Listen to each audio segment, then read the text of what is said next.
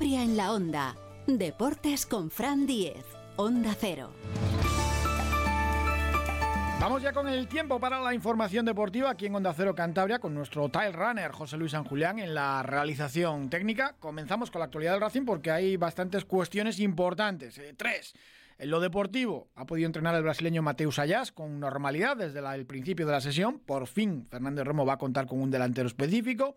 Y también, además, ya saben que recupera a Jorge Pombo en la media punta después de su partido de sanción. Una pareja de ataque que ya no es de circunstancias para el partido de este sábado a las seis y media en Andorra. Sigue coleando la polémica con el VAR, lo del videoarbitraje pues se cae por la parte humana, la tecnología ayuda mucho, pero el que decide pues no tanto. Y ojo también, porque ahora les contamos novedades con el tema del silencio de la gradona mm, importantes. Veremos a ver si se soluciona o no. Hoy, después del entrenamiento, hablaba Fausto Tienza, también ha comentado el tema de la gradona y reconocía que el vestuario del Racing pues seguía todavía rabioso por el arbitraje sufrido ante el Alavés, tanto por Moreno Aragón en el césped como en la Sala Bor en Madrid de Pérez eh, Payás, el gallego. También ha hablado hoy el entrenador del Alavés, Luis García Plaza, quejándose de que el Racing se queje. Lo vamos a escuchar ahora y pedía respeto. Primero, Fausto Tienza diciendo que aunque han pasado las horas, pues siguen enfadados. Mm, bueno, pues con mucha rabia. Eh, rabia porque, bueno, creo que el equipo hizo un buen partido. Eh, estuvimos a un nivel que, bueno, cuando llegas al vestuario, pues por un lado tienes esa rabia, como te comento, pero a la vez orgullo de, de cómo se vació el, todo el equipo y, de, y del nivel que dio. Pero bueno, ahora sí es verdad que cuanto más ves las imágenes, pues más te cabreas. Pues es cierto. Mm, cuanto más se ven esas imágenes, incluso aparecen penaltis de los que incluso no nos hayamos dado cuenta. Es que al Racing le han escamoteado no menos de 5 puntos en 14 jornadas, que es una barbaridad. ¿no? Con ellos estaría en la zona de playoff de ascenso. Ante el Oviedo, el penaltito que pitan a Unai Medina, la jugada no tenía trascendencia y al final ese partido eh, pues se decide por ese penalti. Ante el Málaga, la no expulsión del portero de Reina. Ante el Alavés, pues sobre todo el error del gol de Satrústegui, que hubiese sido el, el 2-1. Pero hubo muchas más jugadas.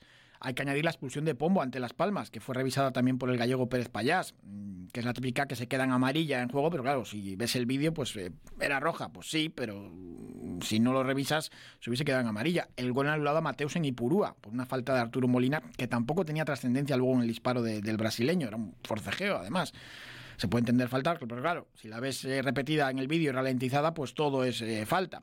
Así que es tremenda la racha que lleva el Racing y evidentemente pues es normal que, se enfaden, aunque no ha hecho una nota pública ni se va a quejar públicamente de, del videoarbitraje o de los árbitros. Hoy el entrenador del Alavés, Luis García Plaza, el íntimo amigo de Romo, el compañero de pupitre de Co, pedía respeto ante las quejas del Racing por el arbitraje sufrido aquí en el Sardinero. Igual que nos pasan cosas, oye, que ha habido ahora tres decisiones que nos han dado un penalti nos han dado, y nos han anulado un gol al, al Racing, ha habido otras decisiones, las mismas, iguales, idénticas. Incluso tendríamos un punto más. Entonces creo que todo lo que nos estamos ganando se lo están ganando porque estos chicos están haciendo un esfuerzo de la hostia. Y están jugando al fútbol de puta madre. Y el otro día, pues hay dos decisiones, pero que también las ha habido al revés. Y nosotros, calladitos. Entonces no me ha gustado lo que se ha montado alrededor de si robos, y no sé qué es, historias, no. Porque cuando nos ha pasado al revés, aquí no se ha dicho nada, absolutamente nada. Vamos a situarnos en que si este equipo lleva 27 puntos es porque se lo está currando y se lo está ganando y esos tíos están haciendo hasta ahora una temporada de puta madre. Y así tenemos que seguir. Pues nada, ahora todos enfadados, todos a llorar y así se soluciona. Pues es que el nivel de los árbitros ahora mismo no está para el fútbol profesional. Eso es, así. Se lo tienen que replantear, más formación, lo que quieran, pero ahora mismo no están dando el nivel en segunda división. Ojo a los colegiados del sábado en Andorra. Es Andorra Racing, el Navarro, Galechaz Peteguilla, que le ha liado aquí en el Sardinero varias veces, y el Vasco en la Sala Bor de Sagués Ozcoz que son los mismos del Racing Oviedo, que la liaron porque decidieron el partido con ese penalti, con esa pena máxima señalada a Unai Medina. En fin, esperemos que les vaya mejor este sábado. Fausto Tienza hablaba también del rival del Andorra. Es un equipo con un estilo de fútbol opuesto al del Racing. Eder Sarabia y Fernández Romo pues tienen dos concepciones del juego pues muy diferentes, ambas válidas. Uno es la posesión, el Andorra es el conjunto junto con Las Palmas que más posesión tiene, es verdad que da muchos pases también en su propio campo, y los cántaros pues son de juego directo, defensa replegada, algo más vertical. Hace unos meses se midieron en la final de Primera RFF y ganó el Racing. Le va bien ese estilo que tiene el Andorra, tercero. Ojalá que repitan, porque claro, en esta semana de tres partidos de nueve lleva dos. A ver si consiguen sumar de, tres. Fausto Tienza sobre el Andorra. Es difícil quitarle la posesión a, Andorra, un equipo que eh, al final le gusta tener el balón, le gusta asociarse, pero bueno, eh, del partido de, campeones, sí, la verdad que creo que la posesión fue 75% para ellos, 25% para nosotros eh, 0-3. Eh, ellos creo que golpearon dos veces a puerta, nosotros siete. bueno, eh, si hablamos de estadística, eh, firmo darle el balón que tenga que ganar en la posesión y bueno, y venir con un resultado positivo para nosotros. Tema afición. El martes hubo casi 13.000 espectadores en el Sardinero, unos 1.500 del Alavés. Muchos de ellos se dedicaron a insultar a todo el mundo, a la ciudad, a Tebas, que si españoles, no sé qué, sobran. Y merecen también sanción por, por cansinos y la liga, si está luchando contra este tipo de situaciones, pues debería tomar nota. La afición del Racing se marchó orgullosa de la actuación de su equipo y también encendida por el robo arbitral, aunque acabamos de escuchar a Luis García Plaza que también está enfadadísimo, pero la realidad es que al Racing le robaron dos puntos. Escuchamos a Fausto Ciencia sobre los aficionados. Yo si fuera aficionado del Racing, el otro día después del partido de la vez voy orgulloso del equipo. O sea que al final nosotros vamos felices por eso, porque sentimos que eh, nos vamos con esa comunión con la grada de decir, joder, yo creo que no tenemos ninguna duda de que la afición puede estar orgullosa de nosotros y de los jugadores de lo, que se han vaciado en el campo. Al final esa es nuestra, nuestro secreto, nuestra, nuestra idiosincrasia y eso no va a cambiar. Al final nos vamos a dejar todo en el campo y queremos eso, que la afición se sienta orgullosa de, lo que ve de su equipo. Fue el segundo partido de silencio de la Gradona. Se dejó notar ese vacío físico en, la zona norte y los cánticos constantes, ¿no? Se echaron de menos. La novedad es que el club ya ha enviado cartas de expulsión a varios miembros de la Gradona, todos relacionados con los altercados en las previas del Oviedo y el Málaga. Se les prohíbe el acceso al estadio, también a la Albericia, de manera inmediata, y se les retira además el abono de temporada sin devolución económica. Mm, podemos decir que son como cabezas de turco para que no paguen justos por pecadores, que es lo que estaba ocurriendo ahora, o incluso perjudicando al equipo, ¿no? O a la institución. Se expulsa a los violentos primero, todos identificados por la Policía Nacional, y después, pues en teoría, el club va a permitir, en cuanto expulsa a los violentos, que considere pues que vuelva a los elementos de, animación autorizados. Mm, si el resto de la gradona quiere volver, pues eh, volverá, mm, sin algunos de sus miembros. Pero bueno, por lo menos es el paso que da el club para intentar solucionar esta situación. Ojo a los movimientos que estamos viendo desde la liga para acabar con los grupos ultras. El fútbol no va a ser lo de antes, de eso olvídense. Quieren que sea pues como el teatro, algo familiar. Es verdad, por ejemplo, el otro día sobraron esos seguidores radicales del Alavés, ¿no? Si vas con un niño, pues tienes que dar explicaciones de por qué insultan, y yo creo que también está fuera de sí. Eh, cosas así, ¿no? No sobran en el fútbol una cosa es el pique deportivo y otra cosa es lo, vivido, por ejemplo, en ese, en ese partido con los aficionados del Alavés. El Granada, esta semana ha expulsado y retirado abonos a una peña al completo, a la Peña Fondo Sur, por los incidentes eh, violentos protagonizados en el partido ante el Cartagena, en la previa a ese Cartagena-Granada, entera, toda la peña, mm, que fue lo que propuso la Liga para Juventudes Verde y Blancas. Y el Cartagena también ha prohibido el interior de su estadio del uso de elementos de animación como bombos, eh, pitos, eh, simplemente banderas y tifos autorizados, que es lo que se ha hecho aquí después de lo sucedido antes del Racing Málaga. Y esa es la línea que tiene, que tiene la liga. El Cartagena también ha expulsado a aficionados identificados por la policía. Les quita el abono y les deja sin entrar al estadio. Eh, tres de la peña Black and White, otros cuatro de otra peña, de, de la grada de animación. Incluso hay dos aficionados pues que no eran ni peñistas. Pues a eso simplemente la Policía Nacional les impondrá la multa que les tenga que imponer. El Racing, con el nuevo reglamento interno, que simplemente necesitaba la aprobación del Consejo de Administración, ya podría expulsar a una peña completa. Si tiene, indica en ese reglamento, tres o más miembros sancionados o simplemente se están siendo investigados por el club, cosa que ya ocurre ahora mismo. Podrían expulsar al completo a Juventudes Verde y Blancas, que es sin medidas cautelares, algo jurídicamente discutible, pero es la peña más numerosa del Racing con diferencia. De momento han sido cartas individuales. Mm, veremos a ver qué es lo que ocurre ahora y si esto puede poner fin al, conflicto. Expulsar del Racing y quitarle el abono a los que han sido identificados por la Policía Nacional por los altercados, incidentes violentos en esos partidos antes del Racing Noviedo y del Racing Málaga. Y a ver si cuando termine esta depuración de aficionados considerados eh, violentos, pues vuelve la gradona de los malditos si quiere, si quiere volver o no. Fausto Tienza decía hoy lo importante que es para el equipo esa grada de animación. Que la gradona nos hace más fuertes a nosotros.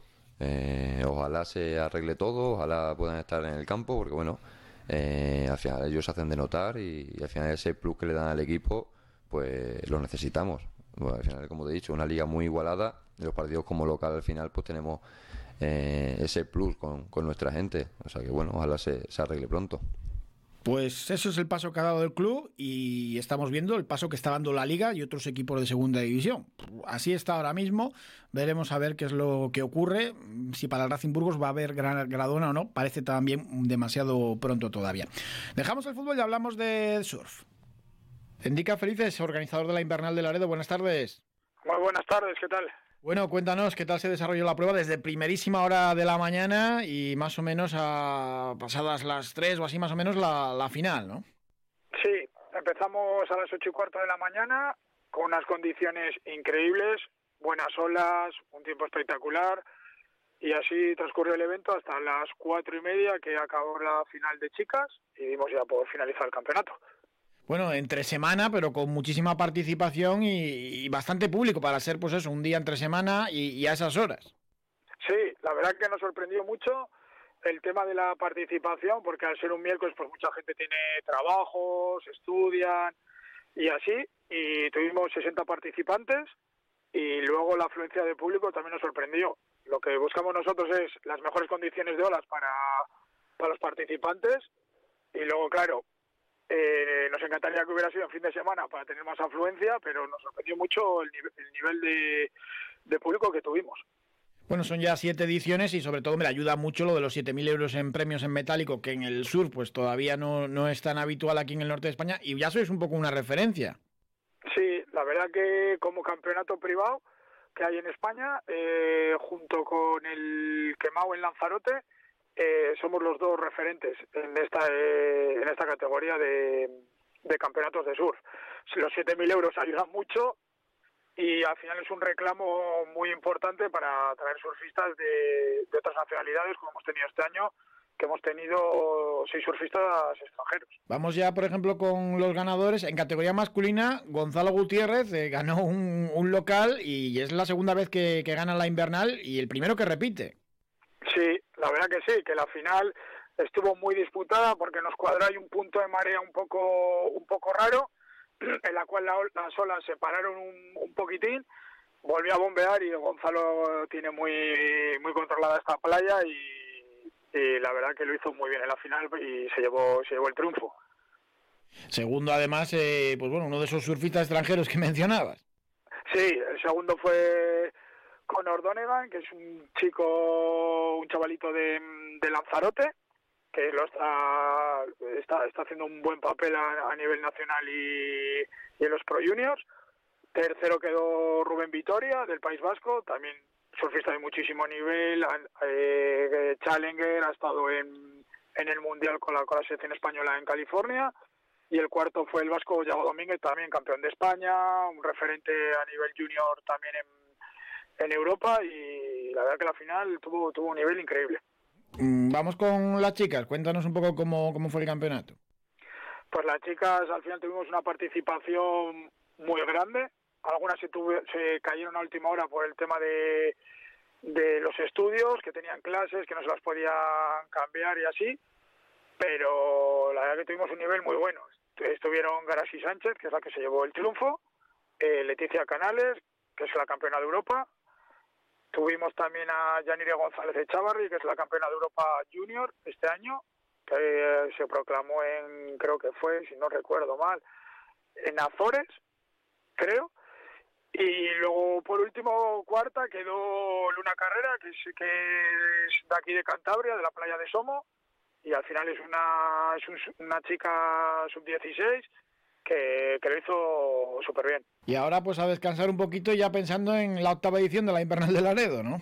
Eso es, hoy ya estamos ya acabando de, finiquitar todo lo que tenemos y ya estamos ya pensando ya en la octava edición, que ya mucha gente pues nos, nos está llamando para ver cómo lo queríamos hacer otra vez, para de cara al año que viene, con un periodo más grande y así. Esto, esto no para cerramos y empezamos. Las buenas olas no suelen llegar siempre cuando queremos, ni en fin de semana, y, por supuesto, pues hombre, es, en estas fechas son las ideales, no, no en verano.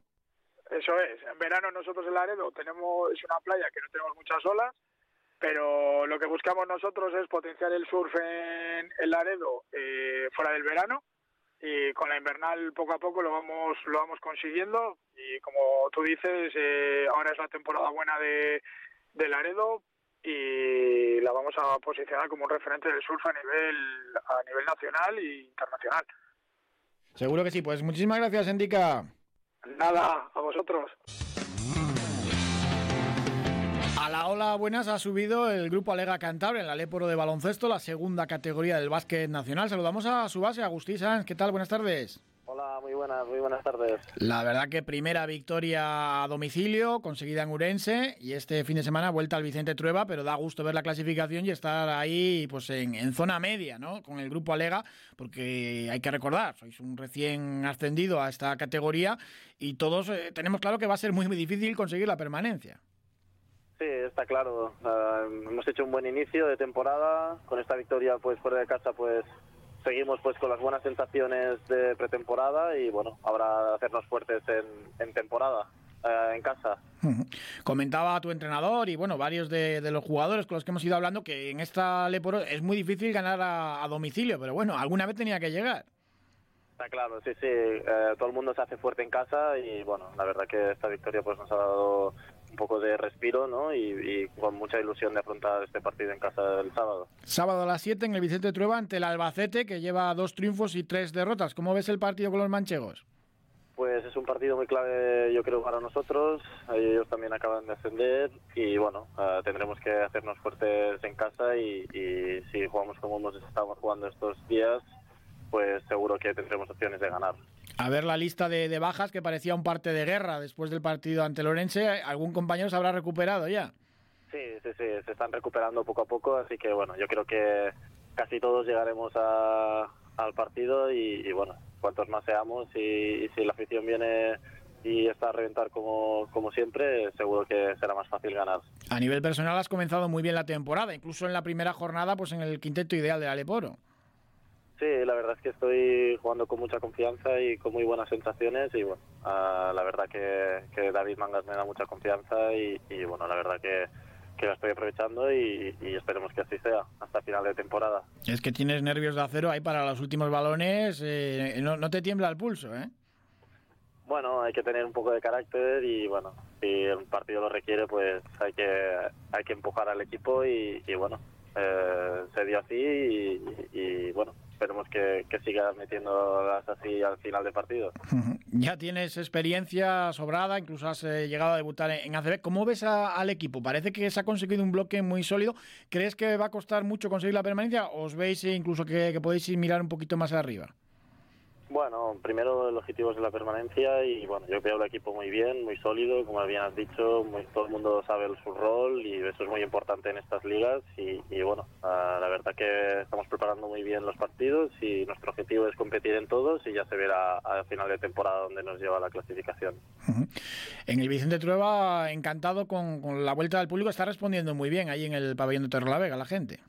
Sí, cada vez, cada partido se van sumando más, más personas, así que eso es eh, un buen, buen signo y, bueno, nosotros haremos lo posible para que, para que sigan viniendo, que se lo pasen bien y, que intentar llenar el pabellón.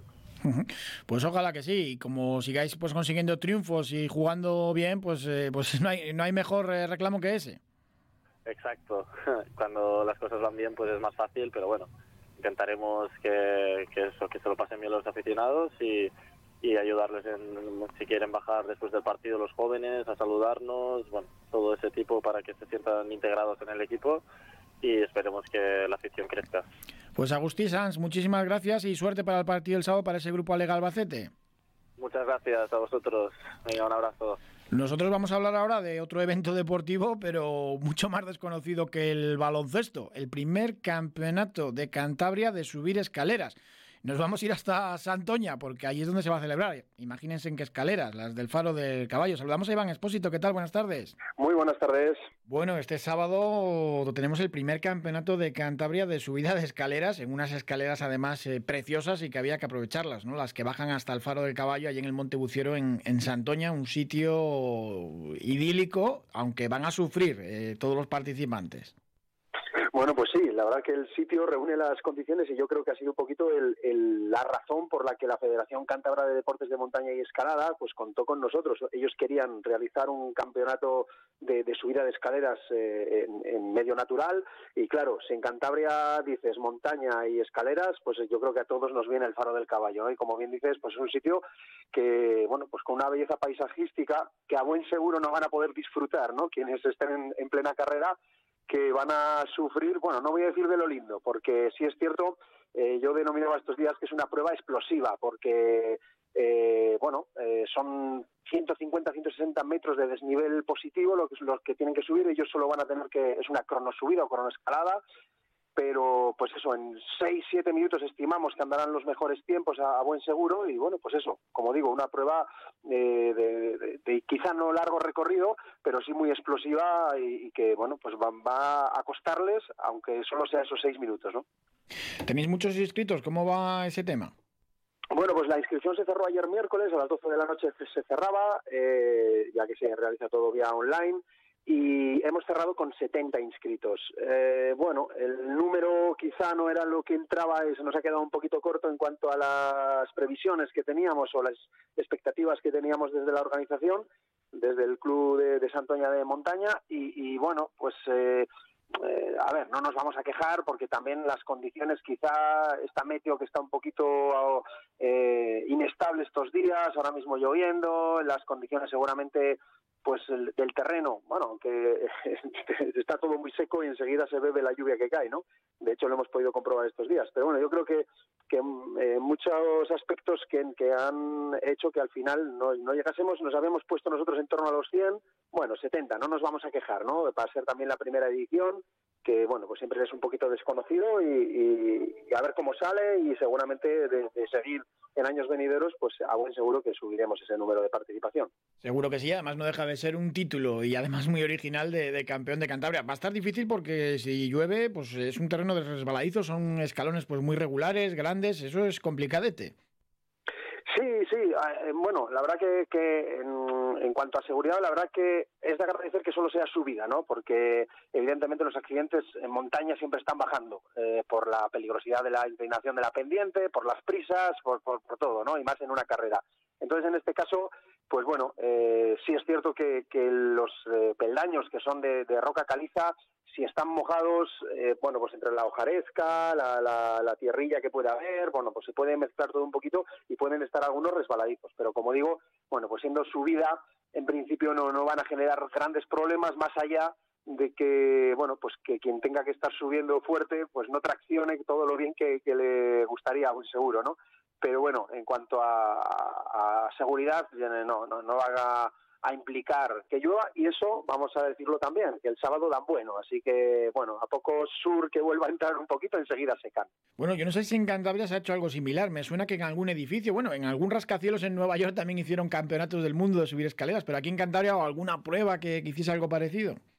Pues no, la verdad es que no. Eh, sí es cierto que como apuntas, y sobre todo siempre viene del, mundo de, las emergencias, sobre todo bomberos, y hay mucho campeonato de, de subida de escaleras en edificios, emblemáticos, como bien comentabas, en Nueva York, bueno, ha habido en muchos sitios del mundo, ¿no? Incluso aquí en España, creo que en Madrid se ha hecho varias competiciones, pero siempre ha sido como a nivel de, de servicios o de, de emergencia, sobre todo bomberos, ¿no? Y que además lo hacen con todo el aparataje que llevan de, vestimenta y de respiración y todo esto. Y la verdad que yo he visto alguna vez vídeos y eso, y, y bueno, eso sí que sufren todavía un poquito más. Pero en este aspecto, pues desconozco si en otros lares de España se ha dado. Eh, aquí en Cantabria yo te diría que no. Y de hecho, eh, por eso se le ha llamado primer campeonato regional, ¿no? Porque creemos que es la primera vez que se, se plantea esta propuesta y se lleva a cabo. Pues como las escaleras del Faro del Caballo no hay otras, así que va a acabar llamando la atención muchísimo la cita y, con el paso de los años seguro que atrae a cada vez a más participantes. Bueno, el mismo día, el sábado, a partir de las 9 y media, también realizáis el, trail Montebuciero, ya un trail más tradicional.